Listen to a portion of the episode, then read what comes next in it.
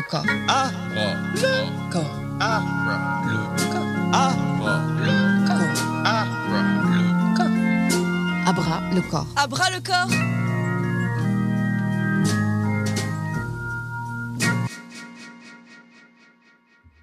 Bonjour, bienvenue dans Abra le corps sur Radio Anthropocène. Je suis Isabelle Viau, chargée de médiation à l'école urbaine de Lyon.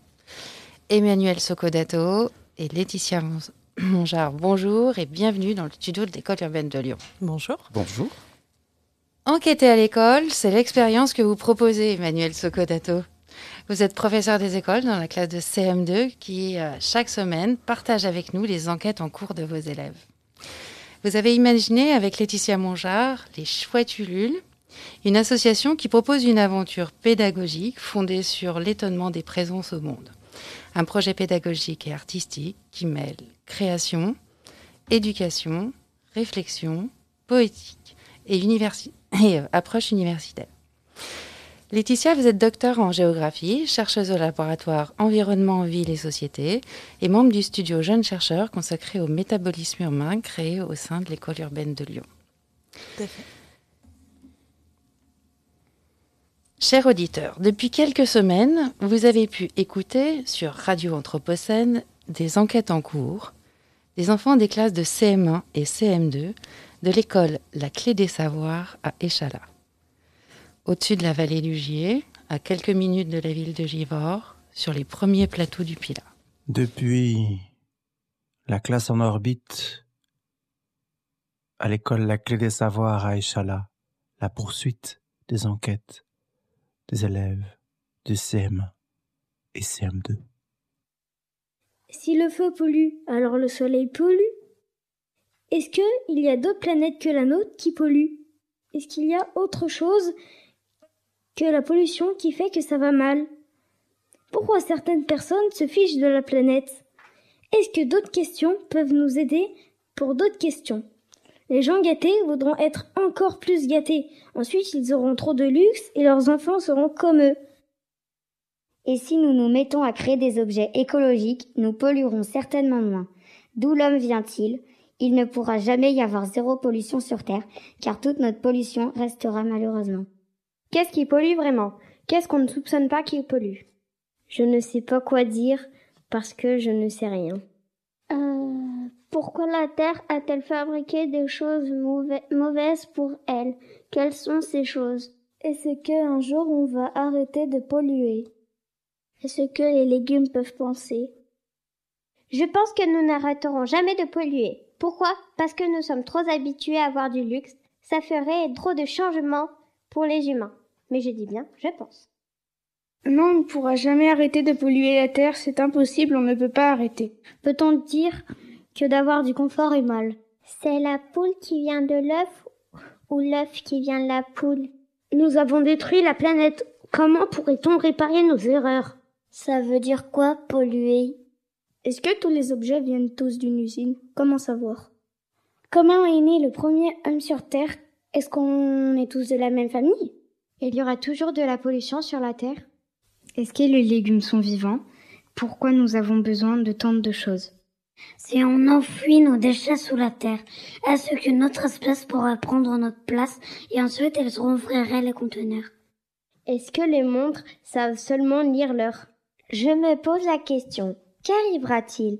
Je pense que si on arrête complètement de polluer, on arrête complètement de vivre. Si on vit, on pollue forcément parce que tout ce que l'on fabrique pollue, mais on peut réduire la pollution.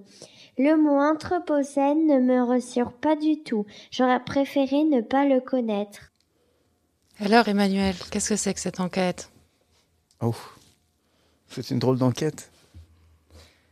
C'est une enquête euh, sur comment est-ce qu'on peut s'interroger sur le futur avec des enfants qui, de toute façon, en ont conscience, euh, qui vont pas forcément en parler avec leurs parents de façon très très certaine. Donc, on les amène dans un dans un océan d'inquiétude, en fait, quelque part, dans un premier temps, de questionnement et d'inquiétude aussi. Alors, l'enquête part de l'inquiétude. En tout cas, ça peut les rendre inquiets, ça c'est sûr. Et euh, c'est quelque chose qui est pas simple parce que il faut après pouvoir leur dire d'une certaine manière qu'on va pouvoir les rassurer dans le fait d'agir. Est-ce qu'ils se rassurent ensemble aussi? Par leur réflexion, ils peuvent, oui. Par leur réflexion commune, ils peuvent se rassurer les uns les autres. Ce qui est intéressant dans le groupe classe, c'est que du coup, euh, un enfant va réagir, amener une idée, va faire euh, interagir les autres. Et donc, du coup, il y a une forme d'intelligence collective qui se crée. Voilà. Donc, c'est ça qui peut les rassurer, certainement, dans le groupe classe. en fait, ils sont pas seuls avec leurs inquiétudes, quand même. Alors, comment ça se passe? Vous arrivez un jour en classe, ils sont là, et euh, l'enquête, c'est vous qui la lancez sur une question. Comment est-ce que vous faites en sorte qu'ils arrivent à formuler toutes ces questions, formuler tous ces imaginaires, euh, formuler toutes ces questions et, convoquer tous ces imaginaires, arriver à, se mettre en route dans un débat d'échange et, peut-être même euh, certains formulent des propositions aussi mmh. Mais le projet, on commence par, euh, par du sensible et on commence par un voyage un peu fabuleux euh, c'est la pièce de Bertolt Brecht, vol au-dessus de l'océan, que les enfants voient à l'école. Donc c'est la première traversée de l'Atlantique qui devient une fable sur le progrès et sur euh, le rapport de l'homme à la nature, sur le rapport à la croyance, la croyance en la technologie notamment. Et on part de, ce voyage-là que les enfants voient. C'est une pièce de théâtre hein, que les enfants voient sur le lieu de leur école. Et à partir de cette euh, pièce, on va s'interroger sur l'idée anthropocène. Donc, euh, on prend le mot anthropo, euh, l'homme, scène, période géologique. Et qu'est-ce qui s'est passé pendant ce voyage autour de l'Atlantique, enfin au-dessus de l'Atlantique, premier voyage au-dessus de l'Atlantique. Donc on fait un nuage de mots et puis ensuite on va expliquer que qu'on va faire une enquête sur l'idée anthropocène. Et après ce voyage, il y a des boîtes à enquête qui arrivent dans les classes et dans ces boîtes à enquête, il y a plein de plein de mystères euh, il y a plein de mystères, il y a plein de questions que les enfants vont, devoir euh, être amenés à se poser. Ce sont des questions ouvertes, des choses ouvertes, très ouvertes. Donc c'est des pièces radiophoniques avec des sons, avec euh, parfois des mots, parfois pas. Dans la boîte, il y a aussi des images, il y a aussi des graines, des graines en céramique. Et ce sont des, énigmes, en fait, quelque part. Des énigmes. et si on parle de d'enquêter, il n'y a pas de il n'y a pas de meurtrier, il n'y a pas de... L'enquête est, tellement ouverte finalement. Et parfois les enfants peuvent se dire, euh, euh, s'il y a un suspect, bah, c'est nous en fait. Si dans, dans, dans ce... S'il y a un crime ou s'il y a euh, quelque chose à, résoudre, on est à la fois les victimes et à la fois les suspects. Ça, c'est intéressant. Dans ces boîtes, euh, où il y a des choses à écouter, des choses à voir, des associations à faire, des choses aussi à manipuler pour imaginer ce que c'est. À savoir ces graines en céramique, parce que je, crois savoir qu'ils savent pas trop que ce sont des graines. Euh, si bien que toutes les questions qu'on a pu euh, écouter tout à l'heure dans, la capsule, finalement, c'est eux qui les formulent. Vous, jamais, vous allez les mettre sur une piste particulière ou euh, offrir un, thème à discuter. Et c'est sur euh, le voyage entre la proposition de la pièce de théâtre, ces objets, ces associations qu'ils arrivent à formuler ces questions ou quand même, à un moment donné, vous les mettez sur la piste de quelque chose. Bah, il y a au moins deux choses qui se superposent. Euh, il y a des moments justement très ouverts, donc c'est ce qu'on entend dans les comptes rendus. Là, ce qu'on vient d'entendre, c'est un compte rendu d'atelier de philosophie Bon, on dit atelier de philosophie, on pourrait appeler ça aussi réflexion sur la condition humaine. Donc ça, c'est des moments très ouverts où, en fait, à partir d'une question, ils vont s'exprimer librement, chacun à leur tour, à l'aide d'un bâton de parole. Donc ça, ce sont des choses qui sont euh, vraiment ouvertes à, la prise de parole, euh, à la dialectique. Et puis, il y a des moments beaucoup plus guidés, quand on est sur des enseignements plus traditionnels, en sciences, en histoire, en géographie. Donc ils sont nourris par ces deux choses-là en parallèle, quelque part. À la fois, il y a tous ces enseignements euh, sur qu'est-ce que la biodiversité, qu'est-ce que la pollution, qu'est-ce que l'énergie, d'où vient l'électricité, qui font partie complètement du programme scolaire. Et puis des moments beaucoup plus ouverts qui vont être soit en atelier, euh, soit en groupe classe, atelier groupe classe, soit atelier avec des plus petits groupes, où là on est euh, sur une façon de, réfléchir qui, qui est peut-être pas très conventionnelle à l'école pour le moment. Beaucoup plus ouverte. Quoi. Laetitia, je crois que vous avez fait l'expérience euh, lundi euh, de ces rencontres peu conventionnelles à l'école, euh, parce que vous avez animé des ateliers autour de l'enquête, à partir des questions justement qu'on a pu écouter tout à l'heure notamment. alors racontez-nous comment ça se passe.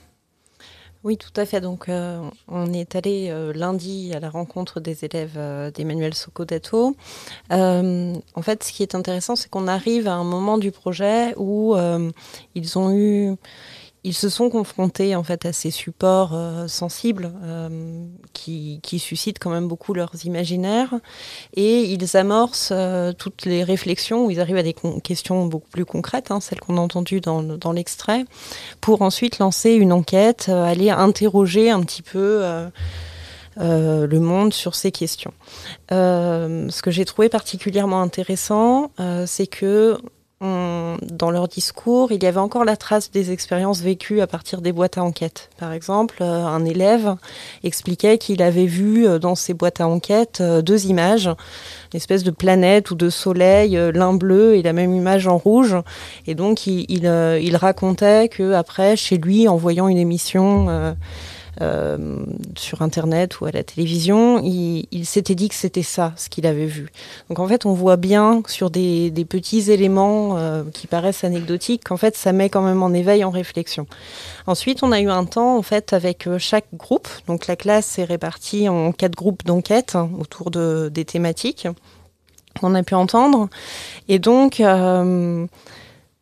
ce sont des enfants très jeunes, hein, donc il ne s'agit pas du tout euh, de leur faire un programme euh, de première année de licence euh, avec des méthodes d'enquête, mais on voit en fait que ils ont leur propre interrogation, ils ont leur propre idée de comment aller trouver des réponses pour comprendre ce qui se passe, comment ça marche.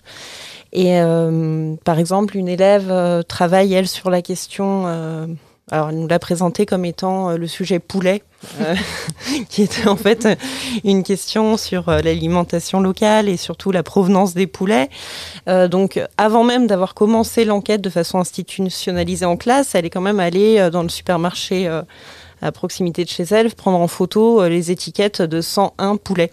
Donc, voilà, là, ces ateliers, c'était l'occasion de reprendre avec eux euh, où ils en étaient dans leurs interrogations, et puis aussi de leur donner euh, quelques idées, quand ils ne les avaient pas déjà, sur ce qui pouvait leur apporter de l'information. Donc des, démarches de recherche documentaire, certes, euh, et c'est important de le redire quand même à chaque fois parce que ils ont souvent une idée de ce que va être la réponse. Euh, donc ce, le renvoi à la recherche documentaire est intéressant pour dire qu'il faut quand même aller chercher une source à un moment donné, l'interroger. Et puis, bah, tous des dispositifs euh, tels que euh, l'entretien, aller poser des questions à quelqu'un qui sait, euh, aller poser des questions à quelqu'un qui fait. Par exemple, il y a un groupe qui travaille sur le politique. Euh, et il se trouve que dans la classe, il y a un certain nombre d'élèves qui ont un statut de conseillers municipaux. Euh, donc, ils, sont partis pour aller interroger leur maire sur qui prend des décisions, comment et sur quoi. Euh, et puis des dispositifs aussi comme euh, le, questionnaire par exemple, avec l'idée euh, peut-être de déposer des questionnaires qui reviendront pour se faire une idée aussi de ce qui se passe autour d'eux. Voilà, leurs interrogations, elles concernaient parfois l'échelle mondiale, parfois plutôt une échelle nationale, mais au final, en tant qu'élèves d'Echala, ils ont déjà à portée de main un terrain intéressant pour, pour répondre à leurs interrogations. Je crois d'ailleurs que cette dimension euh, géographique est importante puisque c'est euh, c'est une enquête aussi sur leur territoire, d'après ce que ce qu'on ce peut entendre là, et euh, d'aller à la rencontre des acteurs, mais aussi d'observer ce qui se passe autour d'eux. Est-ce que la question anthropocène, ça commence à côté de chez soi? En tout cas, ce qui est annoncé dans le projet, c'est bien de, au final, agir sur le territoire de l'école ou de la commune. Et c'est là où euh, on, fait le pari que, quand bien même ils vont peut-être être un peu effrayés par les enjeux de l'époque, et ce serait bien normal, on va agir, et c'est par l'action qu'on va pouvoir euh, essayer de transformer et modifier les choses. Et l'action, elle se fait sur le territoire de l'école, ou du quartier, ou de, ou de la ville, de la commune. Donc ça nécessite euh, de s'y inscrire. Quoi. Est-ce que les parents sont partie prenante de ces aventures? Oui. Et les premiers retours que j'ai eus au moment des, de la mise en route des enquêtes, ça, ça a été par les parents, justement, sur euh, bah, des enfants qui pouvaient rentrer chez eux en posant des questions, en faisant part de leurs angoisses, euh, en questionnant. Donc ça, ça, ça, va, ça va un petit peu ruisseler dans les familles, ça c'est sûr. C'est-à-dire que vous engagez euh, des enquêteurs finalement de l'école vers, euh, vers le territoire, on va dire, vers là où vivent les gens, et que finalement vous éduquez aussi les parents. De façon détournée peut-être. En tout cas, par exemple, euh, l'exemple qui me vient en tête, là on était sur des gros orages euh, euh, cette semaine. Et donc on a parlé du fait que dans nos petits villages, là dans les monts du Lyonnais, monts du Pilat, on a eu beaucoup d'eau dans les jardins, dans les rivières, etc. Et les enfants m'en ont parlé et certaines familles m'ont envoyé des photos pour montrer quel, était l'impact de l'orage sur leur propriété. Donc ça mène, ça mène du mouvement en tout cas et du dialogue. Alors formidable, parce que c'est la fabrique du lien et du sens du coup qui, qui est en route. Je voudrais vous faire écouter à présent un second extrait. Peut-être que Emmanuel, vous allez être un petit peu surpris puisque c'est un petit peu vous et puis un petit peu aussi euh, Radio Bellevue qui est intervenu dans le montage et euh, en l'occurrence euh, notre collègue Robert. Question est-ce que les légumes pensent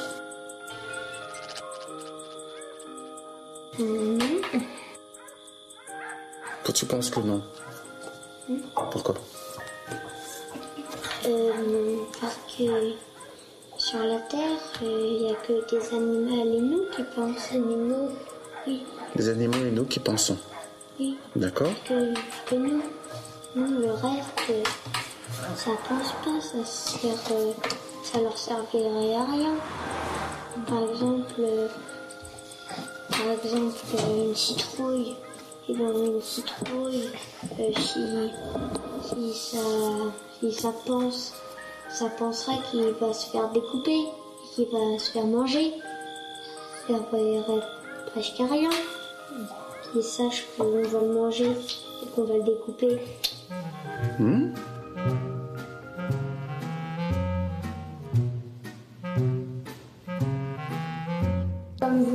Expliqué, ben, les arbres peuvent communiquer entre eux, même si ça prend beaucoup de temps. Mais je pense pas qu'un légume ça puisse penser, même s'ils peuvent communiquer entre eux. Mhm. Ça sert à quoi de penser? À réfléchir.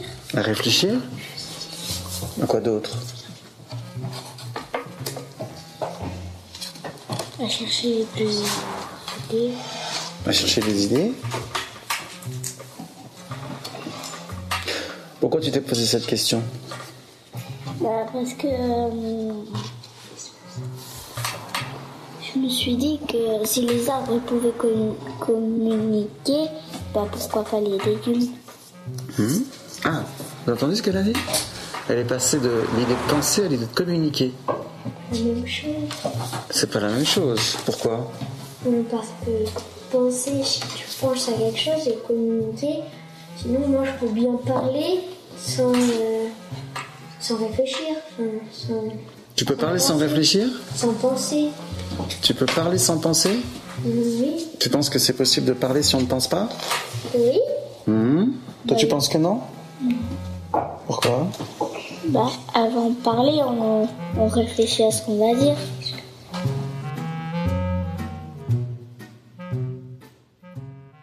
Poésie, rêverie, raison, pouvoir d'agir. Qu'est-ce que ça veut dire fonder son projet pédagogique sur un dialogue entre la raison et la rêverie? Comment vous est venue cette idée? Et, là, on a traversé un petit peu cette enquête en cours, mais euh, déjà depuis plusieurs années, euh, les chouettes ululent de promotion en promotion.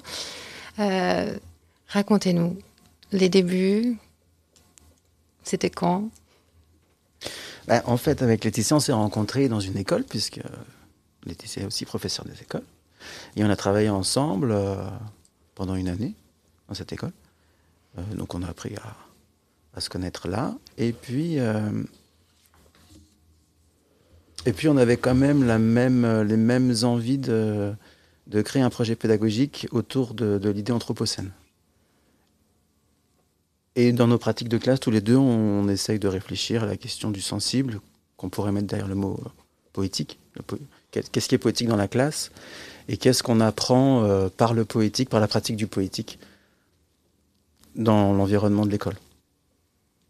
Et ces compétences-là, elles ne sont pas évidemment exclusivement littéraires, elles sont, euh, sont peut-être autour d'une question d'enseigner à vivre quelque part. Voilà. Et vous, Laetitia? Oui, en fait, euh, ce qui s'est passé, enfin concrètement, moi dans mon parcours, euh, j'avais commencé mes activités de recherche quand je suis retournée enseigner. Euh, on peut avoir une lecture assez programmatique hein, de ce qui peut être transféré, entre une expérience de recherche et une expérience d'enseignement. Il y a forcément des contenus de recherche, de production de connaissances qui peuvent être adaptés à la classe. Et euh, en ce qui concerne mes propres thématiques qui sont en lien avec des questions d'économie circulaire, de métabolisme, de gestion des déchets, forcément dans les programmes de l'éducation nationale, ça correspond à l'éducation au développement durable. Après, euh, ça, cette théorie, elle se confronte à la pratique d'une vie de classe.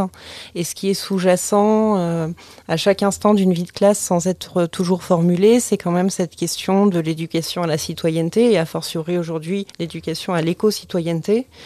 Et donc, euh, la rencontre avec Emmanuel, elle a, elle a mis en évidence en fait des intérêts, euh, des questionnements qu'on avait tous les deux, euh, sachant qu'Emmanuel a un parcours beaucoup plus artistique que moi. Alors même que je me posais la question de la place du sensible dans l'enseignement. Donc de nos discussions, de nos échanges et de nos pratiques est venue cette idée en fait de concevoir des dispositifs pédagogiques qui permettent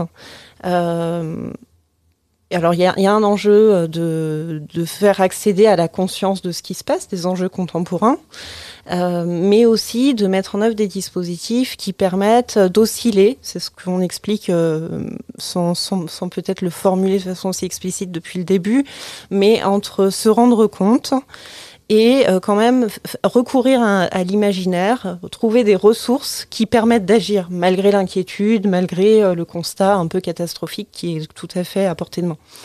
Donc euh, l'association Les Chouettes Ulules, euh, elle a cette ambition-là, porter des projets éducatifs, projets pédagogiques, mais toujours associés à une portée artistique, qui fait partie fondamentalement du projet.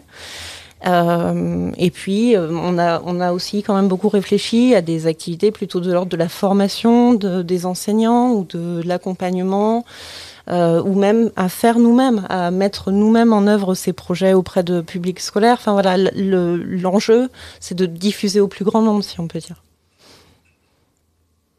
Et d'ailleurs, je, crois que vous êtes à la recherche d'un lieu et que votre association s'engage de plus en plus activement dans, cette direction-là. Et alors, euh, la place de ces, dispositifs de pédagogie innovante qui euh, semblent produire en tout cas euh, beaucoup de bien-être, parce que dans vos classes, il y règne une ambiance tout à fait euh, paisible et, euh, de, jeunes gens euh, très actifs dans, leurs apprentissages.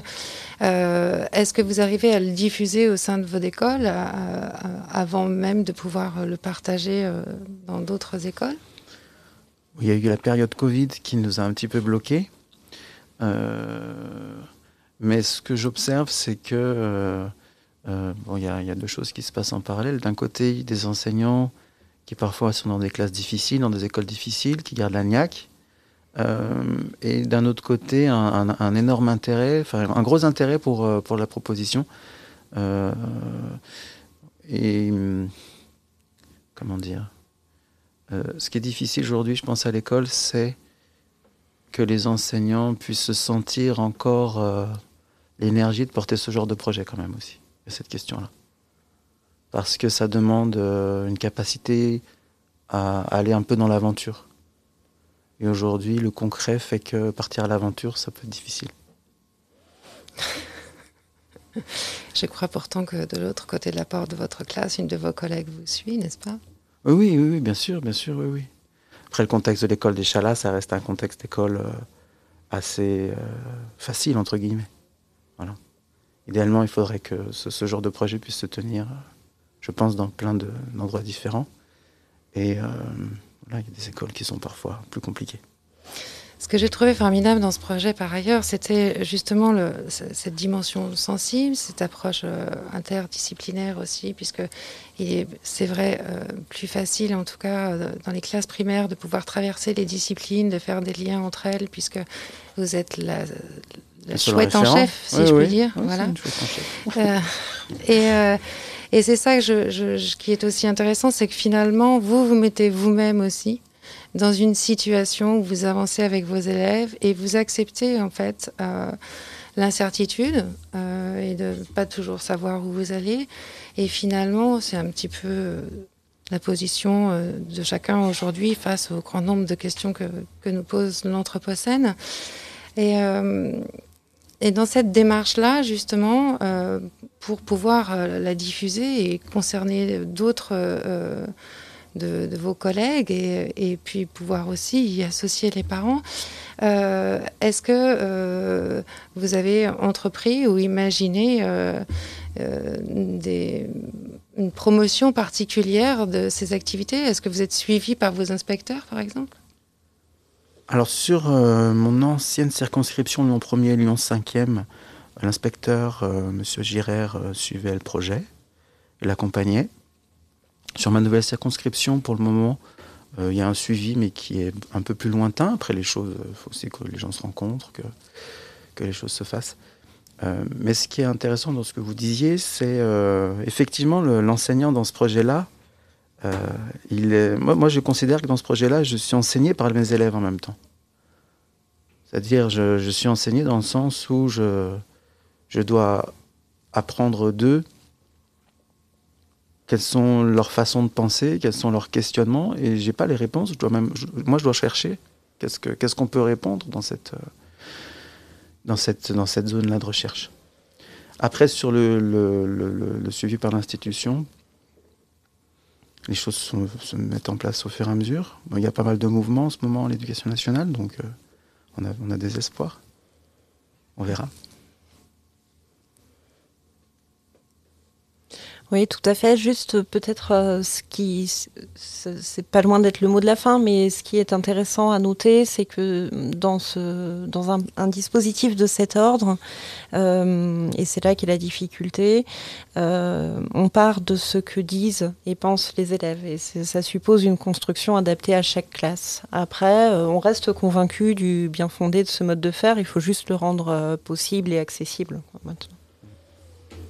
En tout cas, bravo, parce qu'il me semble que vous êtes euh, absolument dans l'élaboration de nouvelles narrations pédagogiques, en proposant justement euh, ces approches sensibles, de créer des liens aussi avec euh, les outils de la raison, pour aller explorer l'inconnu et l'incertain. Je crois que on peut dire que vous êtes des chouettes qui ululent anthropocènes, en tout cas.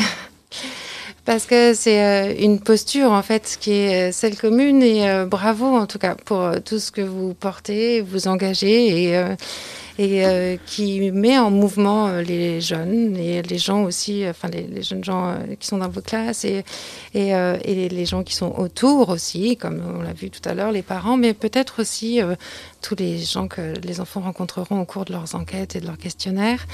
Et, pour les inviter à regarder aussi autrement ce que c'est que l'éducation et d'adopter de, nouvelles postures pour faire face à demain.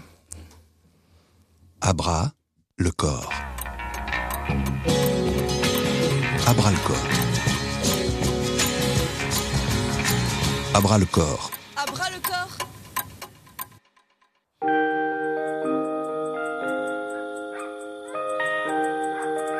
Vous écoutez Radio Anthropocène.